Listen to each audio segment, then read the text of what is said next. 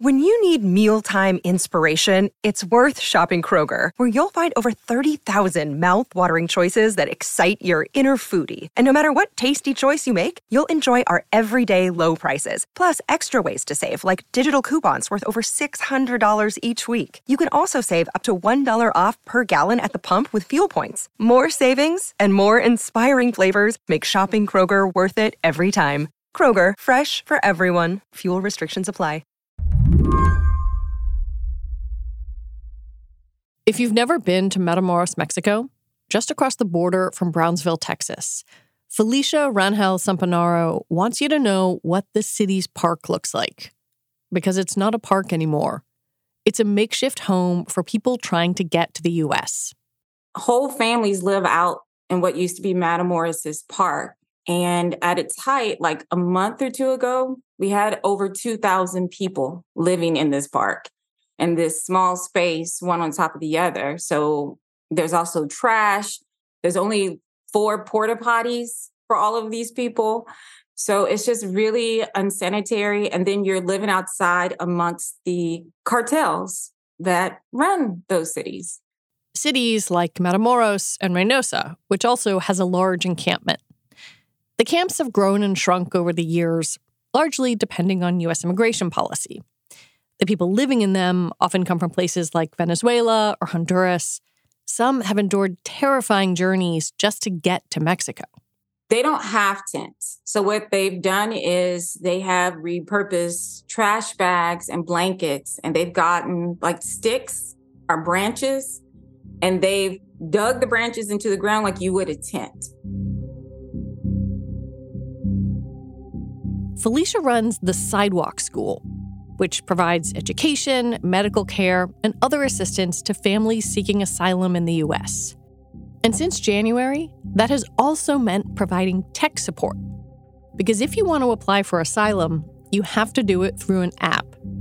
An app called CBP One from Customs and Border Protection.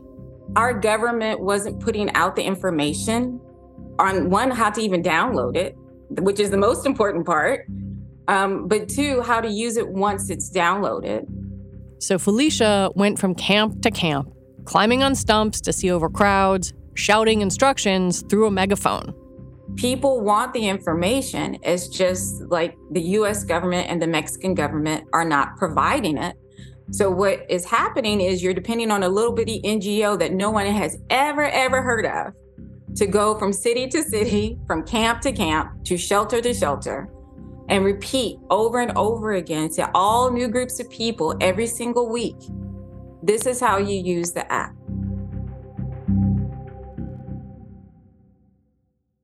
Eleven hundred miles away, in the city of Nogales, which straddles the border between Arizona and Mexico, Gia Del Pino is doing similar work. Her group, the Kino Border Initiative, runs town halls for people who need help with the app. Gia says the problems she sees generally fall into four buckets. One, you have folks who have never downloaded the application who are learning about it for the first time. Two, you have people who are stuck in creating an email account or recovering their Apple ID. Then there's the photo question. CBP One requires that applicants take a live photo. You can't use an old selfie and the app seems to have trouble with darker skin tones. And that is one of the glitchier aspects of this entire application because the AI, the camera does not pick up certain phenotypes.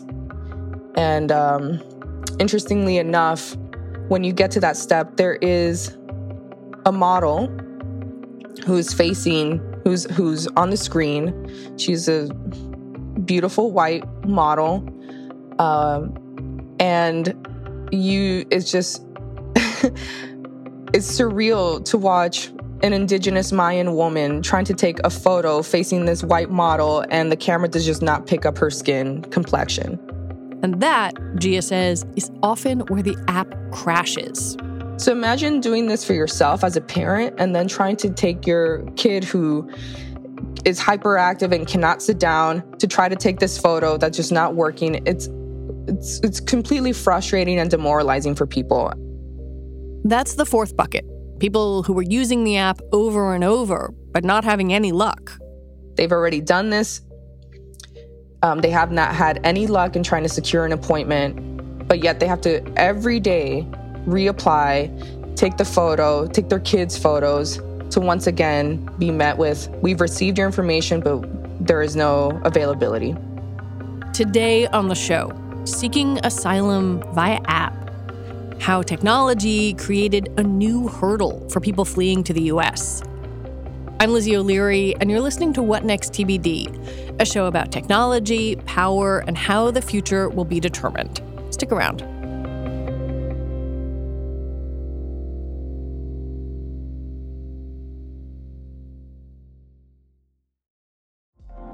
Apple Card is the perfect cashback rewards credit card. You earn up to 3% daily cash on every purchase every day. That's 3% on your favorite products at Apple, 2% on all other Apple Card with Apple Pay purchases, and 1% on anything you buy with your titanium Apple Card or virtual card number. Visit apple.co slash card calculator to see how much you can earn. Apple Card issued by Goldman Sachs Bank, USA, Salt Lake City branch. Subject to credit approval. Terms apply. Hi, this is Dahlia Lithwick, host of Slate's legal podcast, Amicus. If you're listening to this show, you might be interested in Amicus's live show that we're hosting in Washington, D.C. on Tuesday, May the 14th. My colleague, Mark Joseph Stern, and I will be talking to some amazing guests, including Sherrilyn Ifill and a sitting state Supreme Court justice all about how originalism, a relatively recently invented way of interpreting the Constitution, has taken over the Supreme Court and radically reshaped the law. It's been doctrinal rocket fuel for the conservative legal movement and facilitated the rolling back of abortion rights, the expansion of gun rights, and the obliteration of the separation of church and state. And as another wildly consequential Supreme Court term careers to its end, the court's originalists are on a tear. But there's something you can do about it, and we hope you'll join us in DC on May 14th to explore the possible pathways out of the current situation. Go to slate.com slash amicus live for tickets. For the past three years, a blanket expulsion order has been in effect at the US Mexico border. It's known as Title 42, and hundreds of thousands of people have been turned away from the US because of it. If you had help, if you knew where to turn, you could seek asylum and get an exemption that would let you enter the country. They would either get the help of an NGO, of a shelter, or of an attorney, and who would intercede on their behalf. That's Arelis Hernandez, a reporter for the Washington Post who covers the border. And at the discretion of these individual port directors, they would let a certain number of people obtain these exemptions. The idea is that once they're in the United States, that within a year they would have to apply for asylum. And so what would you say the the sort of issue was that CBP or the administration was trying to streamline? Like were they saying, well, if we create this app, we can make this what a more a more even system, a more standardized system, a more streamlined system. I think that the argument the Biden administration has made in the past and in statements to us at the Washington Post is that they were looking to excise, if you will, whatever meddling or extortion that might take place in that extra in that interaction, right? That exchange between the migrant and and the port it was enough for the administration to cite that as a reason that there were unscrupulous attorneys, that there were folks who were charging migrants and and you know getting more money out of them and promising them you know their name at the top of the list. All these kinds of different scenarios that were making it i guess if you will undemocratic um, or unfair and that this app would sort of cut out the middleman if you will uh, and and put everyone funnel everyone sort of through this one system and so in January, the CBP One app was rolled out for people seeking asylum and an exemption to Title 42. The app itself had been around for a few years, but was tailored more toward international travelers and companies bringing cargo into the country, not people searching for a decent internet connection in a Mexican park. It was glitchy, uh, apart from sort of the accessibility issues, which is Wi Fi, which is, you know, how do I get a phone that is capable of carrying this application? Um, it was issues with language access, for example, at, at, the beginning, the app wasn't available in Haitian Creole, and there are thousands of Haitian asylum seekers right now in, in northern Mexico, and and then that we're trying to figure this all out. Uh, there are problems with the photo part of this, where you have to take a live photo, and it wouldn't detect darker faces. The big one that I came across several weeks later was this idea that families uh, weren't easily able to get the entire family registered. So every member of that family. So mom and dad would get an appointment and they'd show up with the six, five members of their family. And at the very early aughts, you know, port directors at their discretion were allowing these folks to pass. But at a certain time, they started enforcing the rule that had been in play all along, but simply, you know, had not been enforced and said, no, mom and dad, you know, little kid needs an appointment as well, and we're turning them back down. And that's when I started hearing sort of the loudest screaming about this. Can you tell me about some of the people you met who were trying to use the app? Like by the time you met them, and I assume they were where Matamoros, Reynosa, like what what had they been through just to get there? Oh, what hadn't they been through? um, the migrants that I, I met over the course of several weeks in Reynosa and Matamoros had you know similar stories many of them were venezuelan many of them were haitian and folks who on for haitians for example had lived perhaps a few years in south america in chile and brazil in these other places um, and had started the journey north which meant crossing uh, the darien jungle el darién and if you've heard any reports about this place it's, it's like it's like hell, right? There, there are bodies everywhere, raging rivers. You can die of from the wildlife, from the bandits, from you know any number of, of situa- dangerous situations. It just wasn't a place that 10 years ago people would even think of crossing and now has become the major thoroughfare for for folks uh, streaming from south america. For the venezuelans in particular um, that was also their route. Some of them had come you know had already migrated to colombia and then were coming north. But all along the way right it's it's encountering uh, military officials or, or, officials who might extort them or might, you know, move them from one point to further south, like to Tapachulas. Like some people would reach Mexico City or get a few north and get moved back, um, get robbed, sleep on the streets, run out of money, um, encounter folks who were less than helpful. Um, walking for miles and miles and miles. I mean, what didn't, it, there wasn't a scenario that I hadn't heard that didn't sound completely awful. There will be people listening to this on a podcast thinking, like, what? It's an app on your phone. I can put an app on my phone in, in 12 seconds. And I think they might not understand the barriers that a lot of these people face to just getting getting the app, getting a phone. Like how hard is it to do that? Obtaining a phone in and of itself is is is a barrier to entry because like I said, they have money sort of at the beginning of this.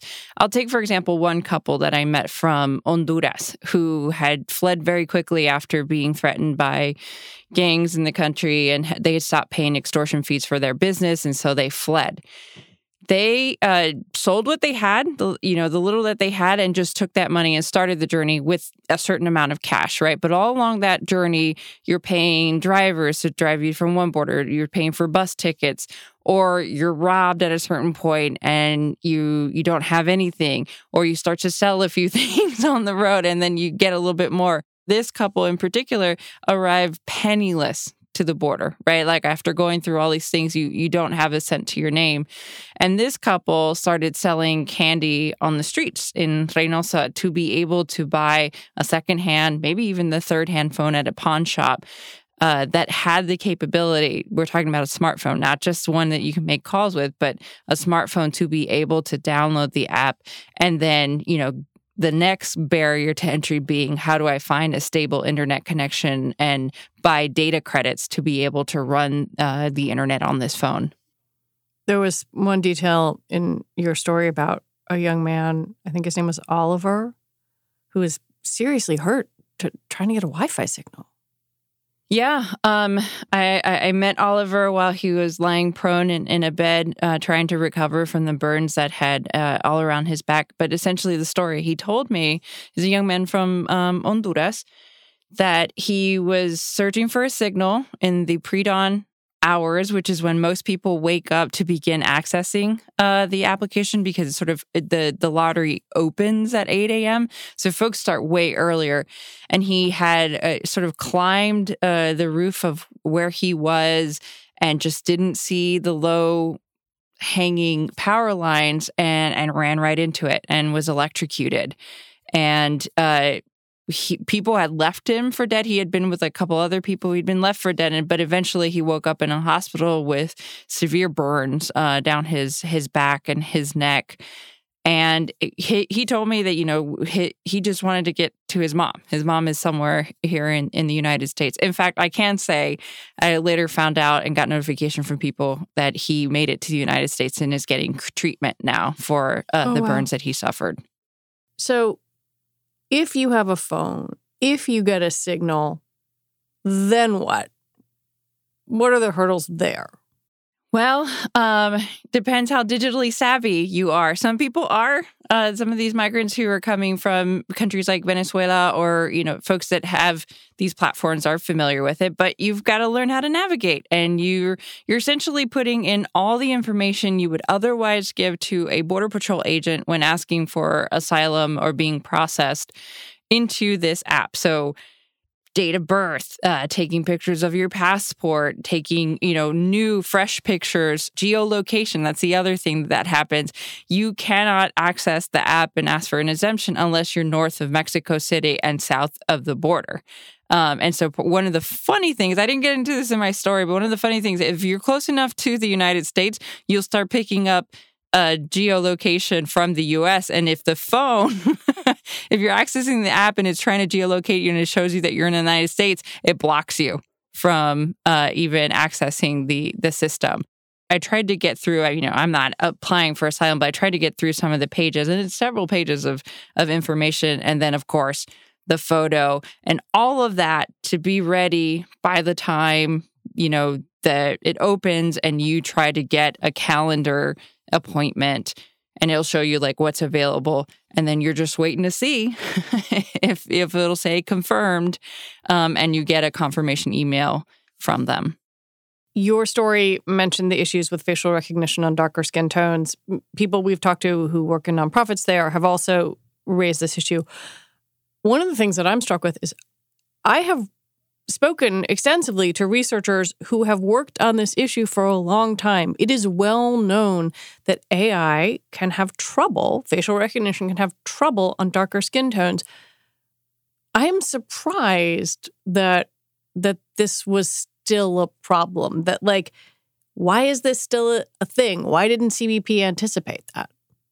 Well, there it, it, that you could ask that question about any number of the functionalities of, of this application, right? Through my reporting, what when most people who've had to deal with this have told me is that it just appears that CBP rolled this out without having beta tested it, without having um, you sort of worked out or thought it through all the different scenarios that it, it, was in some ways as one ngo leader put it to me that you know they designed it completely divorced from the realities that people actually live and within the realm of possibilities of like okay didn't imagine that someone in a migrant camp on the banks of the rio grande would not have you know a strong wi-fi signal to be able to you know get through this application CBP disputed that its app doesn't work as well on darker skin tones. I will I will say I heard recently and I have independent confirmation that the app developers were recently in fact in Matamoros at the camp uh, trying to see exactly how this is working. The question is was this done prior to. And I think some of the reporting that my colleague Nick Miroff has done also in his piece about this technology is that this initially wasn't even designed for processing migrants. This is something for commercial purposes for folks who are, you know, doing international trade and, and trucking and whatnot. That's what it was actually designed for.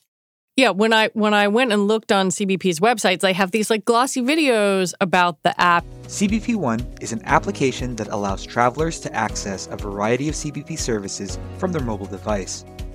All but it's it's clearly targeted at like going on a business trip. Like it it does not seem like it's there for people looking for an exception to Title 42.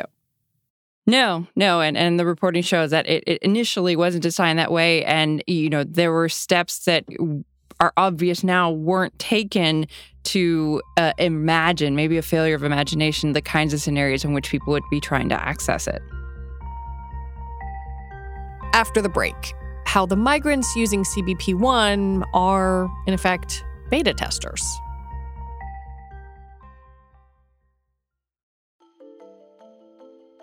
Hi, I'm Jeremy Stahl. I'm Slate's jurisprudence editor.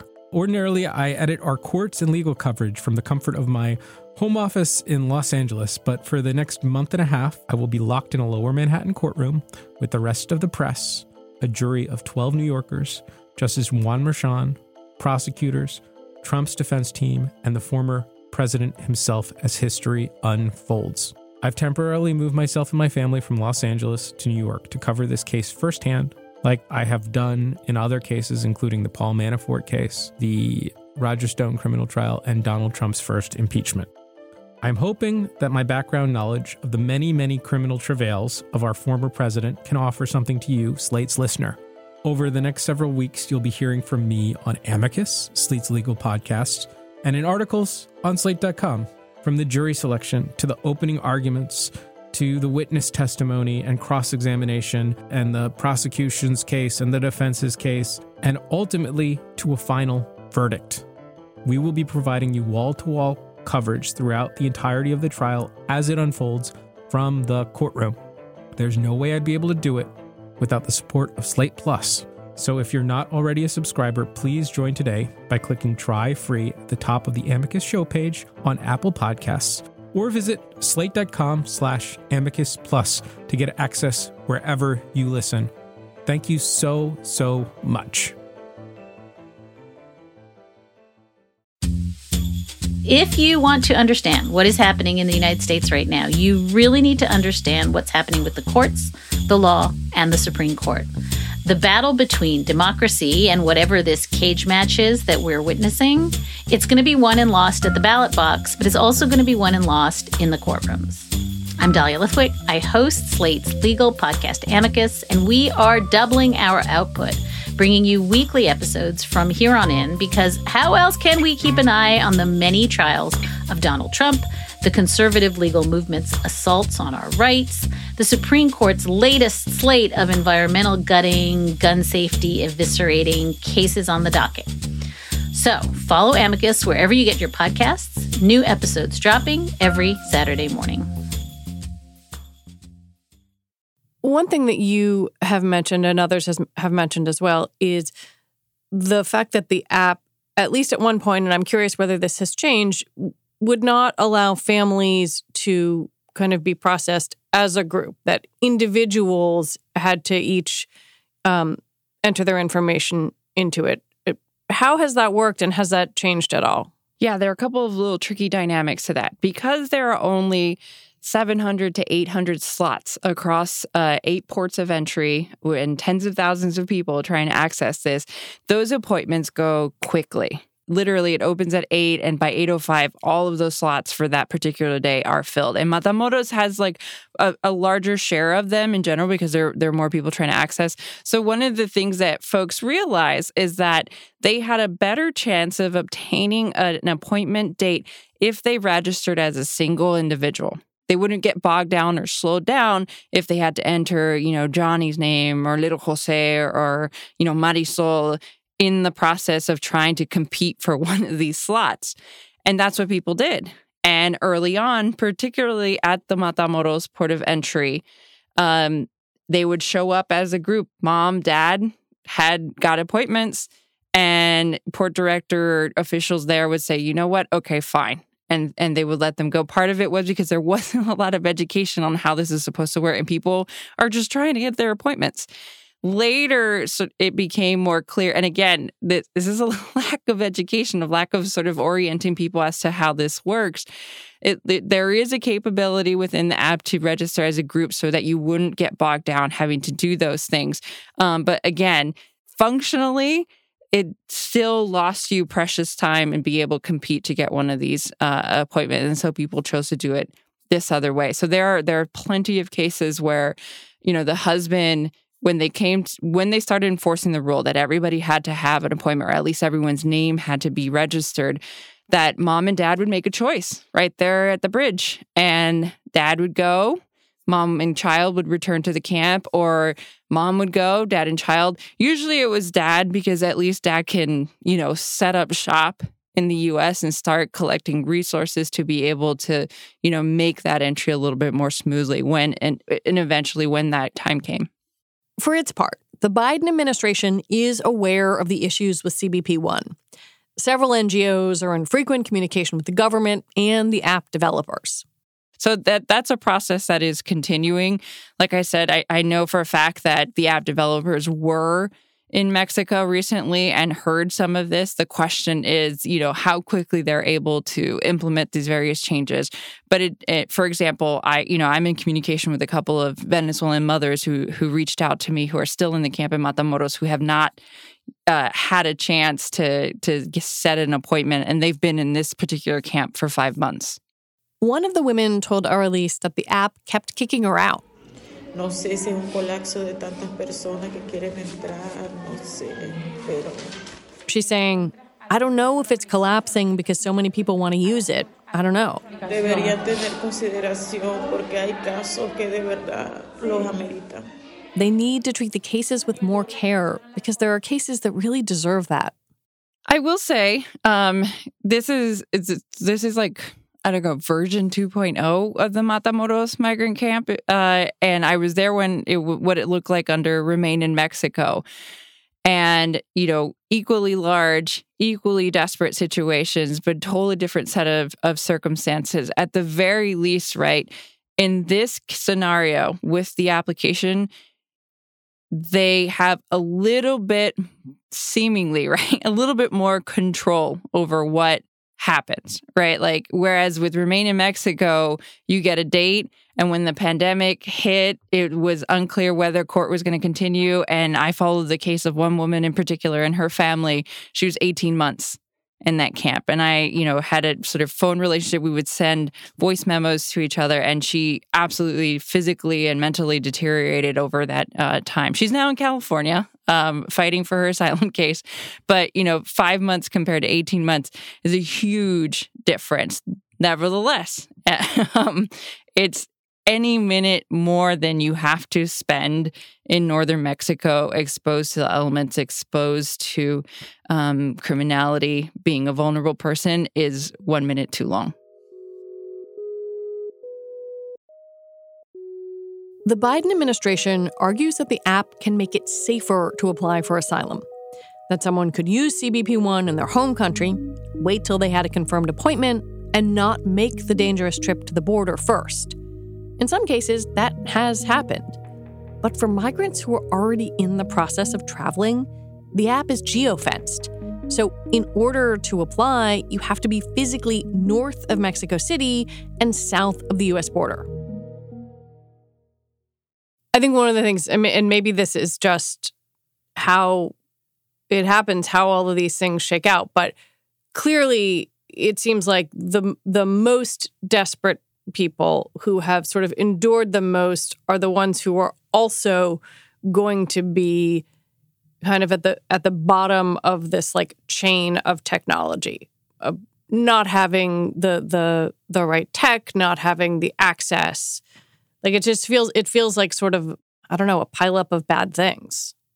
That's certainly reflected in the stories of the individuals that I spoke to and that I spent time with. And um, it's something that I've heard over and over again on multiple trips uh, to the southern border. And that's sort of the, I think, the main and primary criticism that uh, folks who are not super fans of CBP1 are, which is that the most vulnerable, right? The one advantage of the way the system acted before is that with attorneys intervening on behalf of these uh, individuals in particularly vulnerable situations. So we're talking about people with very severe diseases that cannot be treated in Mexican hospitals or uh, pregnant women or children. Um, you know, there there was one couple that uh, one family I spoke to that didn't, didn't make it in the story, but they had a son who's had cerebral palsy. You know, all these people who fall into these very difficult categories had an advocate and were able, you know, on an emergency basis to get these folks in. Now these folks are lumped in with everyone else and having to go through this process, whereas their circumstances are far more urgent, like Oliver, for example. Um, and and so that's that's a major criticism that there's no sort of functionality and there's no a- exemption to the exemption for folks who are in emergency situations. This is something I think we heard from some of the NGO folks that that the app, I guess, in an attempt to democratize things, has created a flattening where the the dire circumstances of one particular vulnerable person's experience might not be as apparent Absolutely, and keep in mind that for decades, it's and it is federal law. You know, people who had these situations were simply able to go up to the bridge, tell a CBP officer, "These are my circumstances. I am in fear for my life," and were able to, you know, initiate their asylum proceeding and enter into the United States. That's something that just hasn't happened under Title 42, which is why people are having to go this route. One of the perhaps ironies here is that CBP One gets bad press from people who feel that the migrants are are mistreated sort of by the app and by this process. And also on the other side, when you have someone like Josh Josh Hawley, GOP senator, saying this is an app for people who are undocumented immigrants to be able to use, and it just sort of feels like it, this this app is, um, I don't know, an emblem or maybe a place for people to deposit their rage about what is broken about the immigration system? As someone who's reported uh, on immigration for the last couple of years, uh, sort of the tail end of the Trump administration, the beginning of the Biden, I will say that in general, people just misunderstand the law and these processes so much that it, there's so much conflation, there's so much confusion that, you know, I, I don't I'm not sure that when people talk about these issues or try to encase them within a particular worldview or partisan view, that they're doing so um, with a full understanding of, of how all of this is is supposed to work. And and like I said, for decades, right? For for I, I don't know how long, maybe a hundred years or so. If you were a person who needed help and wanted protection in the United States, you go to the bridge. Or you cross illegally and you say you surrender and I say I am, you know, I'm in fear of my life. That dynamic shifted dramatically under the Trump administration because they were under the assumption that many of these asylum claims were not legitimate.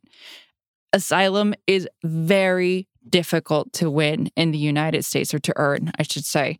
It is an arduous process. It is difficult. And, you know, I think one of the major arguments that the, uh, that Republicans, congressional Republicans in particular, have made is that because the system is so backlogged and you because you don't have asylum officers and immigration judges moving these cases along it essentially is giving permission to this person to continue to remain in the country with some kind of permission but essentially illegally or rewarding them for having crossed between ports of entry um, whereas from the perspective of the people who who do make it and who get this humanitarian exemption, for them, they are in a safe place and able to continue forward with their lives. I know for a fact, for example, the woman that I followed for 18 months at the camp, um, is in her process. She's very serious. She has, you know, her proof or whatever. Still, she's a woman from El Salvador. And according to data from Syracuse University and TRAC reports, just 18% of people from El Salvador win their asylum cases. So even in just explaining that to you, it was very complicated. Title 42 expires in May. Any sense of what happens then? Like, do, do thousands more people try to log on and use this thing? Does the system, I don't even know what happens. Does anyone? No. And for the benefit of your listeners, the Biden administration has kept it in part because of lawsuits from uh, Republican led uh, legislatures across the country. And uh, May 11th is sort of the the sunset, the expiration of this. It won't it won't be extended because advocates have argued that it's a violation of asylum rights that we guarantee as federal law. Whereas people along the border, which is where I just came from, one of these communities, are expecting the uh, to use their terminology. Right, this is not what I would say, but the the floodgates will open, and that all of the hemisphere and anyone who's traversing uh, North, South America, even if they're from Europe, Asia, or elsewhere, is going to take advantage of this opportunity and come across illegally and and spread into our country. That's sort of the rhetoric that you hear from one side of, of this debate. The truth is, I don't think anyone really knows. So we have to wait to see whether people will continue to use the CBP One app um, and and try their luck to to enter the United States in a way that uh, reassures their you know the government that they're here for a specific reason and s- to seek asylum and other kinds of relief, or if what you know folks on the other side are predicting, which is that you know uh, tons and tons of people will overrun the U.S. Mexico border and see this as an opportunity to sneak across. Do you expect from your reporting that CBP One is here to stay? I'm not sure. Believe it or not, when you when you talk to people on all sides of of this issue, for the most part, my experience has been that they want people they want migrants, people who are looking to enter the United States to do so in a framework that is legal or sanctioned by the US government. And that the more avenues that exist for people to do that and for them to know about it, therefore undercuts the power that the cartels have in you know promulgating their business and you know offering these deals to people to get them across which are so dangerous um, you know, there's the, a huge increase in deaths all across the southwest border, particularly in Texas and, and New Mexico and Arizona. Um, nobody who lives on the border, who loves the border, who reports on the border, I think wants to see that continue. Um, and as long as there are other options for folks, uh, and if CBP one continues to be that option, I think that would be the preference of all involved. And there are some improvements that needs to take place. And the other part of this is is that there's only so much that the executive can do, right? Immigration enforcement, immigration law is the province of the US Congress. Arelis Hernandez, thank you so much for your reporting and for taking the time to talk with me. It is my pleasure. Arelis Hernandez covers immigration and the US Mexico border for the Washington Post. Gia Del Pino is the Director of Communications at the Kino Border Initiative. Felicia Rangel Samponaro is the Director of the Sidewalk School. And that is it for our show today. What Next TBD is produced by Evan Campbell. Our show is edited by Mia Armstrong Lopez. Alicia Montgomery is Vice President of Audio for Slate. TBD is part of the larger What Next family, and we're also part of Future Tense, a partnership of Slate, Arizona State University, and New America. And if you're a fan of the show, the best way to support us is to join Slate Plus. Just head on over to slate.com slash whatnextplus to sign up. You will get all your Slate podcasts ad-free. All right, we will be back next week with more episodes. I'm Lizzie O'Leary. Thanks for listening.